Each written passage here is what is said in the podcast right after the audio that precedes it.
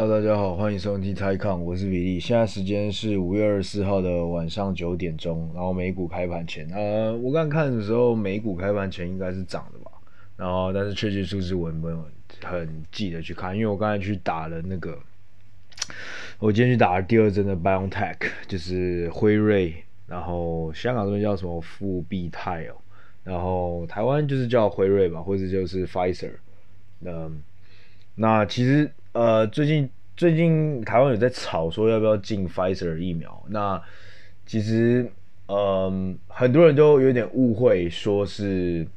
Pfizer 如果我们如果从复星就是中国那个复星那边进口的话，那个那边是中国的疫苗，而其实不是的。那呃，事情是这样，就是当时呢。这个 BioNTech 他在做这个疫苗的时候，哦对，听说打完这个有一点副作用，所以顺便给大家讲一讲，他妈就不想讲，然后就睡着了，或者是口齿不清。反正当初 BioNTech 那时候在做疫苗的时候，BioNTech 它是个研发的一个中心，所以它它它有研发，已经有制作，所以制作呢都是在德国制作的，因为 BioNTech 是一家德国的公司，所以他那时候公他基本上呢就在那边研发，在德国一个地方研发之后，然后等到发现这个东西可以。它 works 的时候，然后开始去量产，也是在德国量产的。然后在德国量产之后呢，它需要把它运送到全世界的，呃，全世界各个角落，让让各个角落有办法去施打这个疫苗嘛。那在这块部分的时候，去运送，就是 logistic 运送这块部分，就是这个所谓的物流、货运等等，从到那个工厂去把这疫苗，而且它这个疫苗保存在低温，就是零下二十度，才有办法存放超过三个月。那这整个。保存就是运送中的保存跟运送中的从他把这个东西装箱起来之后放到从从德国那个工厂之后送到机场，德国机场，然后德国机场，然后再装到上飞机上面，然后飞到各个不同国家。这整个物流里面，BioNTech 这家公司是没办法做得来的。然后基本上所有呢，呃，除了 AstraZeneca 这样比较大的公司以外。那其实阿斯利康那时候研发这个疫苗的时候，他也不是自己团队全部就是倾全力去研发，所以研发团队还是以牛津大学，他其实跟牛津大学去合作。而研发团队其实主要是由牛津大学，那后续的量产以及量以及配送这个东西，才是由阿斯利康这家公司去做的。那那另外一个 mRNA 也是呃美台湾即将要拿到的那个疫苗，就是大家对方已经答应了嘛，叫做 Moderna，就是马。我不知道台台湾怎么翻，就是 Moderna，就是啊，你们自己打的。如果是就是现在答应说六月要来的那个，那它的技术也是跟 BioNTech 一样是比较新的，就是 mRNA。那那批疫苗呢，它其实也是有跟一家公司叫合作。那它的公司，它 Moderna 本身也是跟 BioNTech 一样，只是一家研发公司，所以他们其实很多时候他们没有自己的配送跟物流跟销售等等的。那这种还是在。着重他们大部分的时间都还是花在成长研发的这间公司呢，通常都是没办法有办法自己，他就算研发出一支一支药，他也没办法自己去卖，所以通常都会去跟这些辉瑞啊，或者是像 AstraZeneca 啊，或者是像呃像 Moderna 就是跟 Lonza 一家叫一一一家欧洲的公司 L O N Z A L O N Z A，哎没有，sorry Lonza Lonza 对，它是叫 Lonza，好像也是瑞瑞士，好像也是瑞士的公司，反正就是。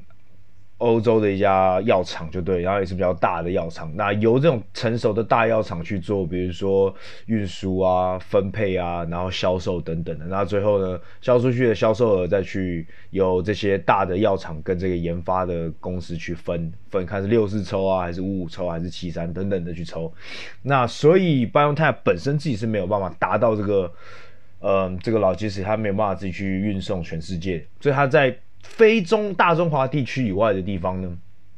它就是与 Pfizer 合作，也就是我台湾中华或者我们中文称的辉瑞。那在大中华地区呢，就是被复星上海的复星标下来。那复星它的上市公司呢，它有复星集团，对对，这是我之前好像跟大家讲过，就是那家控股公司，它的上市代码是六五六 HK 六五六 HK。那它的那家复星医药呢，是二一九六 HK 二一九六 HK。那我记得我前几集我跟你们这样讲说，四月的时候，这两家公司都喷了一波，因为有相关疫苗的行情。也就是在七月的时候，中国即将要 approve BioNTech 的疫苗，也就是说七月开始，BioNTech 也可以开始在也可以开始在中国打，因为目前在中国的批准的两支疫苗里面，都其实都是中国自己本身的疫苗，而不包含任何一支外国的疫苗。那 BioNTech 将会是成为第一个，很有可能也是唯一或唯二或应该大概就两三支外国疫苗会被批准，那拜永泰就是会成为一个。那我记得我那集有讲过说，他们那时候好像有个条件，他们即将，他目前即将在上海建厂嘛。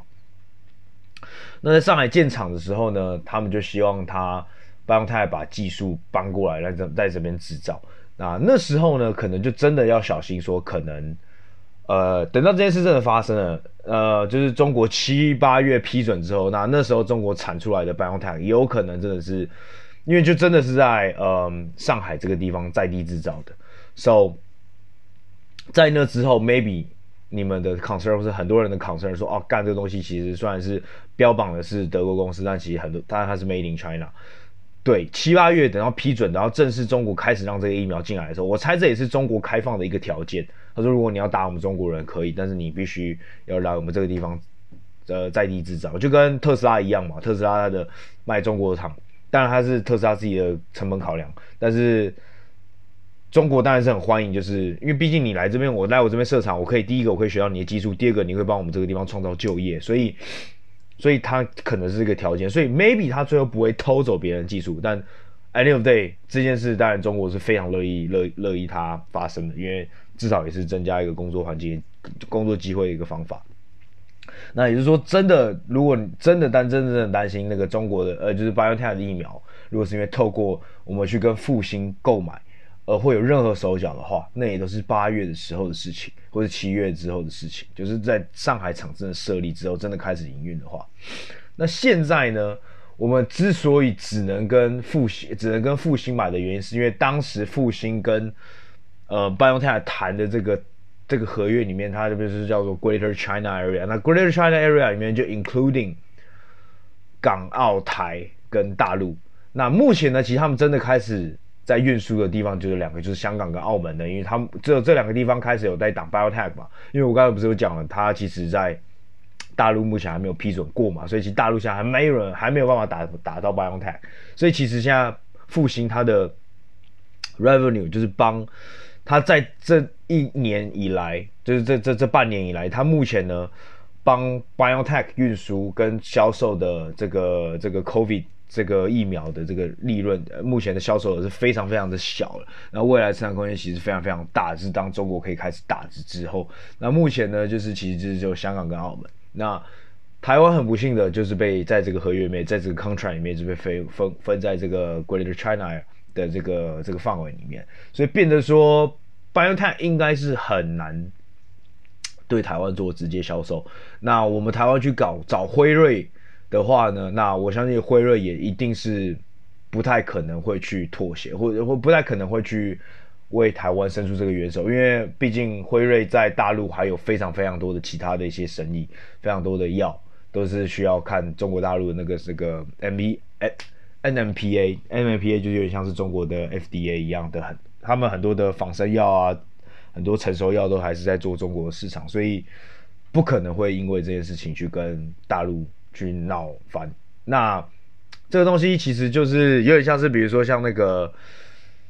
范德是范德吧，就台湾的 B N W，就是范，他就是说 B N W，他范德这家公司，他可以拿到台湾地区的全权代理权。那这个有点像是复复星是全权的拿到了这个 BioNTech 这个疫苗的代理权。那所以在这个大中华地区里面。呃，基本上台湾如果真的要买的话，只能很难很难很真很低很低很低几率才才有办法从其他管道拿，要不然如果要打 BioNTech 的话，一定是要目前要从复星那个地方去购入。那但是呢，当然你心理上会觉得很不舒服，但是现在还可以确定的，那些疫苗还不是中国制造的，那些疫苗都是从德国制造，包括。我我刚才打那个，那个都是从德国寄过来的，并不是在为中国制造的，这是一个迷思，可以跟大家去纠正的。那，嗯，很欢迎各位可以把这个消息分享出去。那，但是等到七八月之后，如果真的那个上海厂开始造的话，我当然就不太能确定说我们之后打疫苗是不是，嗯，跟德国造的那那那那那一批是可能是会会不会是不一样？所以其实我甚至会觉得说，如果现在要定的话，其实时机反而是最好的。那，But anyways，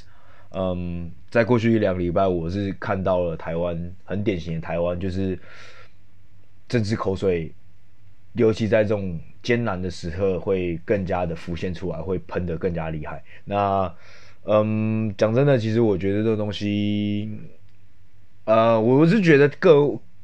我们所有人都是这样，就是我们很多时候看事情不要只看表面，然后再加上我刚才已经讲过，其实呃，或是前几前前几集都有讲过，其实我们现在的我们在在我们现在这个资讯爆炸的时代，其实你知你知道为什么很多时候你看价值投资的东西在现代已经没那么盛行了。的原因是二十年前的价值投资是怎么样？就是就是用算用用算数字嘛，自己去查翻书的财报，然后算数字，然后比如说 P 本益比多少，PE 是多少，然后然后然后那个 market cap 对着销售额是多少？那这些数字呢，其实以前可能 maybe 它可能是每一每一个 quarter，那或者每多少没多久没多久，可能以前可能要半年，或者甚至一季一季，或者甚至是半年才有办法。发出这些财报，那这些财报一发出来，可能就是厚厚的一整本像书一样的东西。那除非，除非如，除非你是像是真的在华尔街工作，是正在金融业工作，是每天以分析股票为主业的人，分析公司为主业的人，你才有时间去活生生的去这样去看的那些看的那些资料，那消化那些资料之后，你再算出你自己给出的一些合理的数字，那。你再去买，再去做进买入跟卖出的动作。那以前大部分的人，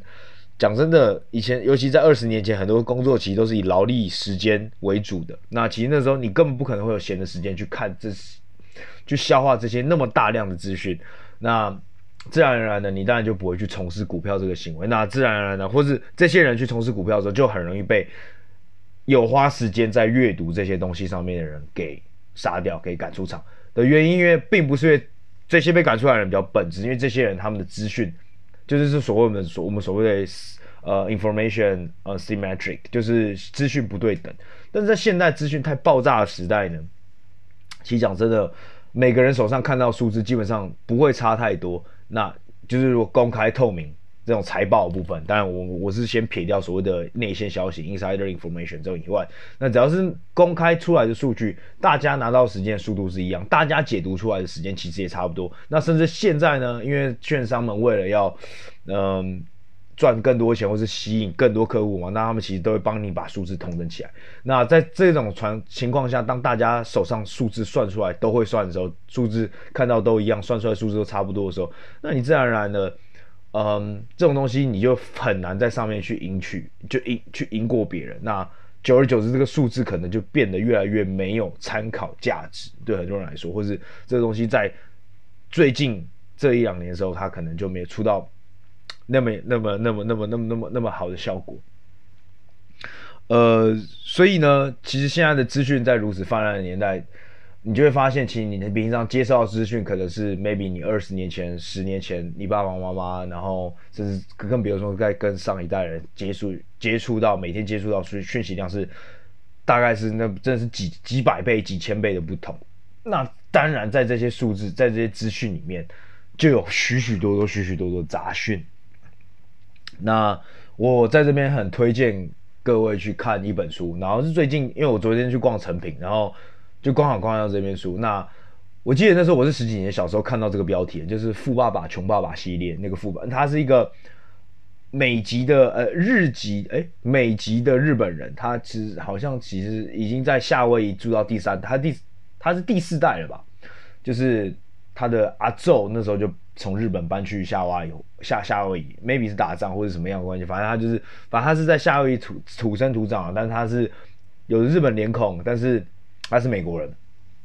那他二十几年前写了那个《富爸爸》的系列，《富爸爸穷爸爸》那个系列就非常的，就他那本系列好像出了四五本书吧。那最近他又出了一本新的，呃，中文叫什么？《富爸爸的三小三小》，反正就是一本黑色的，然后英文名字叫做 Fake，F A K E，F A K 就是那个假的那本那本，他的英文就叫 Fake。那那中文就是它也是叫做富爸爸开头吧？那嗯，反正呢，这本书的我我我昨天其实只有看到那个导导，就是导演哦哦，它叫做《富爸爸精英的大骗局》，对，嗯，英文就是 fake 这样子，然后然后 fake 它下面的副标题是 fake money。Fake teachers, fake assets。那我昨天就只是在看他的序而已，他的前言，我就看到有一段，他其实非常的打到打到我的想法，尤其就是看到过去这个礼拜这些台湾这些东西充斥的这样的消息啊，他那里面在讲说，其实现在讯息真的太快，但是。百分之八十，你接收到消息可能都是假宣假消息，只有百分之二十可能是真的讯息或者是有用的讯息。但是因为这些假消息呢，很容很 catchy，很容易抓到你的 eyes。然后这个假消息也是在所有各式各样、各式各样的资讯里面，就是比如说假假资讯、真资讯、有用资讯、无用资讯。假资讯是通常是最好赚钱，而且最有价值的。对对，这些广告商，对这些背后的厂商，它是最有价值的。所以这些假资讯就会更加的被他们推广去投放，被他们更加的去让更多人去看到。所以你们可以想象，你们今天看到很多东西里面，可能今天看到十篇文章里面有八九篇，其实基本上里面都含有不同程度的假消息。那那时候我看到我就觉得非常的有感。那我也不是说现在我们现在接受到的东西都是假消息，但是我是觉得，嗯，很多时候自己要有办法分辨真伪能力，然后很多时候你也不要太。太武断的去判断很多事情，然后，然后我觉得在现在这个社会上，或者在像现在像像这种共体时艰状况下，在花时间去打口水战，去骂骂骂骂骂政府、骂谁、骂对立的人，都是很浪费社会资源，而且浪费自己时间的时间，都是都是对，反正总而言之都是对这个东西没有什么帮助的。那最后呢，我再讲，呃，也不是还没最后，因为进入就是正，就是我今天真的想分享的东西，我就觉得，嗯。两个礼拜前的时候，台湾喊出来这个口号，但是很好听，就是什么嗯，看好了世界杀小的，呃，我是觉得，因为我们过去两三次两过去一两年里面有两三次真的很成功的这样，所以你当然会有点自信。但是这一次呢，是真的很不同的。那你也看到政府采取的措施也是非常的不一样。那同时呢，你可以看到其实数字并没有你想象中的那么快就掉下来，而且甚至政府还出现了这个检测塞车的问题。那这个所谓的他发明的这什么校正回归，我是觉得很智障啊，就是不必要再特别再去为这个东西发明一个词。那因为这个检等检，你你你把这个 test 交上去之后，等待检测结果出来的这个时间呢，可能有一两天没有，两三天是没有错的。那在调整这个数字，回就回去调整过去的数字，这个在很多国家都很常见，尤其像英国、日本都很喜欢这样做。那当然，他们可能是因为真的有蓄意性的去调整这个数字。那台湾到底有没有？我真的不知道。那但是这个是真的，实际在实行上是确实会发生的事情。所以呢，嗯，这个东西我是觉得就呃意义也不大了。那重点是我希望要大家应该要明白一件事，就是这件事情这个周期不会这么快结束。那真的不可能两个礼拜就把它降下来。当你突破到三数三位数的。这种爆发的时候是绝对不可能，想象中是两个礼拜就可以 lock down 就结束了。那那我是觉得，呃，大家目前都还蛮有自主的嘛，所以大家都停留在三级就好了。那我想说的是，其实也不是大家想象中这么严重。就是讲真的，讲真，如果是这样我讲哦，讲真，他妈就是把口罩他妈戴好，而且真的他妈给我戴好，就是要把鼻子盖起来。那你大概会。大众交通运输工具的时候就是小心一点，然后随身携带酒精，回家他妈就洗手。那出去的时候也不要手抠抠，东摸摸西摸摸的。其实就真的还好，其实真的你用比例去算的话，真的没有那么容易中到，然后也没真的那个没有没有想象中没有，不是像当年 SARS 那样他妈真的是，呃，有这么这么高的这个传染率。就是就是真的自己要小心点，不要再把它当不当一回事，这是重点。那同时呢，你也不要太的去。Criticize 那些上街的人，那很多时候你们不知道这些人上街是真的是他们只是想出去趴趴走乱玩而已，还是他们真的有上街的必要？maybe 去看他家人有老人要看医生，或是他们老人就是需要晒太阳，或是 whatever，反正他或是他这公司可能是真的需要每天都要一个人，至少一个人要轮班，要到那边的。每个人背后的故事你们不知道，所以不要他妈走在路上，他们就四处一直瞪人，然后瞪瞪他妈瞪说你你就是瞪的。我听我朋友讲说，他前几天反正是在街上，呃，戴口罩也戴还好，然后路上走过去十个人，他妈九个人瞪他，然后他就想说瞪三小啊，你不是他妈不是也是走在路上，所以真的这种道德磨人，这疯狂磨人，这是真的就不必要了。那就是讲真的，嗯。每你不知道他们真的需不需要上街？那我相信，当然我们很常在故事上，就是为什么台湾都很喜欢说啊，外国呃就是外资的企业好，本土企业烂，因为就是他妈本土有他有很多惯老板，那每次就是因为这些惯老板然后打翻了，可是这惯老板可能是百分之五，那百分之五的故事会被描写成好像他妈外本土的公司就是百分之五十。因为他这个媒体，就像我讲，那媒体会渲染嘛，那讯息就会膨胀嘛，膨膨膨膨胀之后，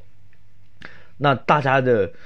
久而久之，大家就有一个一个很深的成见，说哦，那本土公司就是烂，然后惯老板就很多，遇到惯老板几率就是比较高，那其实就是被渲染的。那对，所以所以所以我觉得，嗯。不要因为有时候网络上有一两个 case，你就是就是我有看到那些影片，就真的真的真的很白目，就是不戴口罩，然后就去挑衅商家，这种人就是真的真的很白目，但不代表说他妈现在街上就是上来的全部都是智障，全部都是白目，那是不可能的。那而且而且现在的法律就是还还没有说不他妈通通不准出门。他说就是有五个人群聚嘛，十个人群聚嘛，那这个然后你口罩有戴嘛？那如果你口罩有戴的话，你走在街上的话，那目前在这个范围里面，然后你也保持保持着社交距离，那你目前在这个在只要在这个法律的范围里面，你就是合法的。你如果是合法的话，你就不要一天到晚去批判别人，那不要一天到晚用自己的道德去勒索别人。那我觉得这真是，如果你要每天都一直这样做的话，那你跟那些中国人。就是你们跟这些中国人，你每次只要一有这种，就是台湾艺人去那边，然后没没没没没有没有没有讲说我是中国人，就是开始用各种道德的去勒索这些艺人的时候，有什么两样，对不对？所以我觉得真的是很多时候退一步思考一下，然后这个世界，尤其这个国家、这个社会，其实现在最不需要就是这种很无谓的争吵，这是我觉得了。那。好吧，那反正我刚才是讲的是所谓的现在讯息的负面教材。那我这时候，我现在呢，今天终于可以分享了。我今天想跟大家分享的是，现在时候在这个资讯这么流通的时代呢，嗯，讯息可以拿得快，也是有正面素材的。比如说呢，美国规定呢，呃，所有的 hedge fund 或是管理资产管理公司，我之前大概在前十。十集的某一集就已经讲过，就是，呃，在美国呢，有个叫十三 F 的东西，是每一季的季末过后四十五天，也是通常比如说三月三月底就是第一季结束嘛，就是四月十五呃不对，sorry 五月十五，也就是最近的时候呢，就会抛出第一季你的资产，你的前十，你的你的全全全部的 holding，那你的资产管理只要达到了呃一亿美金，就是一百个 million。的美金的话，你就必须披露，你就每个 quarter 都必须披露，然后四十五天内必须披露出来。那所以，呃，我记得我在那集的时候就跟大家讲过，其实我很喜欢去把把一些我喜欢看的 hedge fund 把它抓出来，然后我就会看他们的前十大，然后我用 Excel 我会自己做个表格，然后去看，哎，哪些我喜欢的 hedge fund 哪些前十大的 overlap，就是相同重复出现的名字。有出现最多，那我就会觉得很有趣。那我今天就是分享呃所谓的 Tiger Cubs，那就是我之前跟各位讲过，就是老虎的第二代。哦、这边还会加入一个第一代，但是第二代呢以以第二代为主。那第二代为主的其实最主要的三大放，第一大就是 Tiger Global。那顾名思义，它就是有点像，它有点像是大孙大大大儿子的感觉。Tiger Global，那它的老板呢叫做。嗯，Chase Coleman。那 Chase Coleman 呢？如果你们去看，如果你们有彭博，就是 Bloomberg 的的一个文章的的话，你们看到去年他是赚最多最多的 hedge fund manager。我忘记了，他要去年光他自己赚，他因为他帮人家管资产嘛。那如果当你的放你的你的基金表现好的时候，他可以再抽成。他去年可能光这个表现，我我忘记赚几百个 million，反正他去年 就是赚，就是全球排名赚最多的 hedge fund manager。那他们的管理资产在第一季末的时候达到了八十个 B 点就是八百亿美金。对，反正我不知道后面有几个零了，我已经有个懒得算。反正有时候听这些数字，我都有点像是天文数字，就是呃，我已经快没什么概念。好，那第二个呢，也算第二大，那种大二第二二儿子感觉叫 Coatue，C O A T U E，C O A T U E，他的老啊、呃，他的创办人叫做 La Lafont，这个法国人。那他的资产来到八呃五十个 billion，那在另外就是 Viking Global，Viking 就是那个以前的那个维京人，那 Viking Global 呢，老板呢叫做 L O Andres Halvorsen，这是应该是 CEO。Anyways，反正他也管了六十个 billion，所以他其实跟 Coatue 差不多大。那再来一个比较小型一点的，就是 Long Pine。那 Long Pine 呢，它的中文呢要怎么翻呢？好像叫什么孤松哦，是孤松吗？哎，对，叫孤松。lon 就是那个 lonely 的那个 lon，l o n e，然后之后再空格，Pine 就是那个松，就是那个松松山高中的那个松，就是一个植物。那他管了三十个 billion。那另外一个呢，我最近有看的就是 Tiger Grand Cub。呃，Tiger 所谓 Tiger Grand Cub 就是顾名思义，它它已经不是第二代，它是第三代，所以它是小小老虎，就是老虎的孙子这样子。那这个就是 D1 Capital。D1 Capital 很有名的原因，是因为在第一季的时候，它跟那个 Melvin Capital 一样，一起被 GameStop juke 爆。那 Melvin Capital 它其实也是 Tiger Grand Cup，就跟 D1 是同一代。那 Melvin Capital 它那时候一月的时候赔了四十九 percent 还是五十二 percent 嘛？那 D1 呢，在 D1 就是一个 A B C D 的 D，然后再一个一二三四一 D1 就这样子。那 D1 Capital 呢，一月也赔了二十趴。那他以前呢是在 Viking Globe 就那个维京 Viking Globe 出来的。那他第一季结束的时候还有三十个 billion，所以其实蛮屌，他能赔那么多。他基本上呢在三四月的时候就已经把呃一月的时候赔光的都已经赚回来了，所以你就可以想象这个这些 hedge fund manager 强大的地方。好，Anyway，那我那我看了，我主要就是很喜欢看 Tiger，因为如果你们也知道，我就喜欢科技股嘛。那我就是看这些公司之后呢，我看到一个很有趣的东西，很有趣的东西东是什么呢？就是他们里面呢前十大里面基本上都一定有一只股票，就是 Microsoft。那你们可以看，呃，就像我忘记我我这几集应该都一直有强调说，我觉得今年的 S M P 或是纳斯达克也不用说，我觉得这些指数今年应该都很难被击败，因为去年就真的是一个比较特别的日子，让小虾米可以搬到大鲸鱼，然后甚至可以击败这种呃主要指数的时间。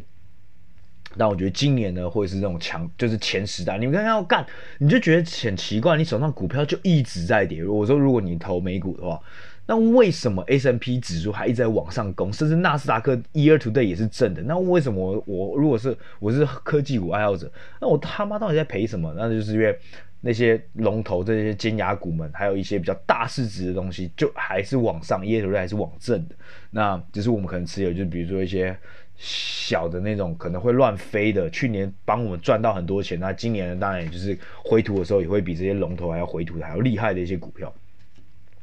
那基本上呢，我看到的呢，这五家公司里面前五大里面，基本上几乎每家，呃，比如说 Tiger Global 呢是第二大，那 D1 呢是第一大，那 Viking Global 也是第一大，那 Long Pine 呢是第二大，里面只有 Coatue 呢里面没有这些股票，就是 Microsoft，就是微软，就是最近 最近可能要赔很多钱的这位老头。啊，其实也有阴谋论啊，因为你看到最近，呃，董事会、Microsoft 现在正在董事会冻结了那个暂时解除了 Bill Gates 的职务，然后说开始展开了一份一项一项新的调查，在调查他跟之前跟一些女员工的不正当关系，所以有人说也可能他其实这个可能 Melinda 就是他老婆或者前妻是跟你知道 Board 里面董事会里面某些人一起去联手去。同时内外攻击 Bill Gates 啊，我就不知道哎，干，其实讲真的，像 Bill Gates，如果说我我觉得如果是像 Bezos 前几年那这样结婚的时，那那时候离婚的时候就算，因为讲真的，Bezos 就真的是看的那一副样子是也蛮像会出轨的样子，然后而且还算年轻，那 Bill Gates 都几岁了，干怎么会年年老的时候，我只能说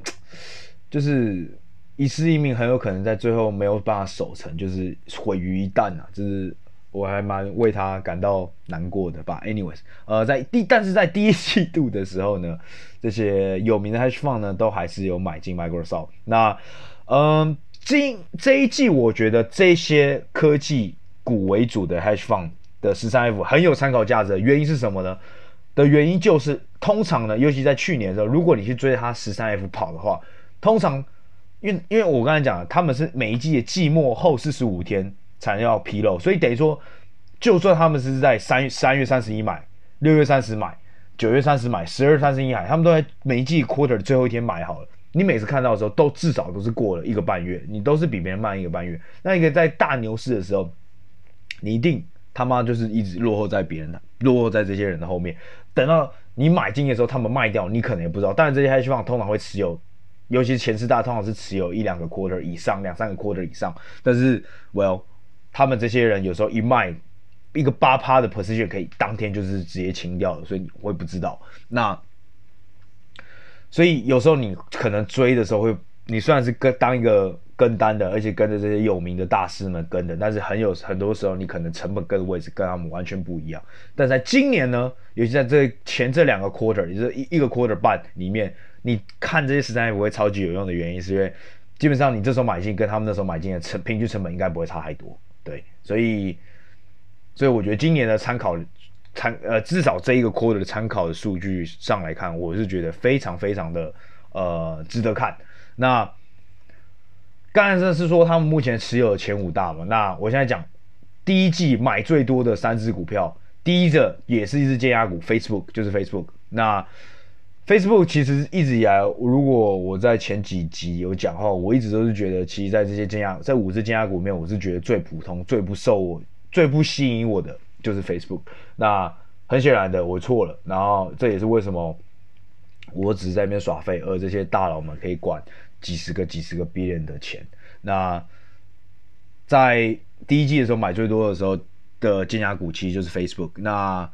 呃，包括谁呢？包括龙派呢？他买第二多的就是 Facebook。那 Viking 呢？前五大买的前五大也有 Facebook。那 D One 没有买。那主要是这几家，那你可以看 Facebook，他们都是占满上面。那第二个呢，就是 Amazon，Long 派买买了 Amazon，那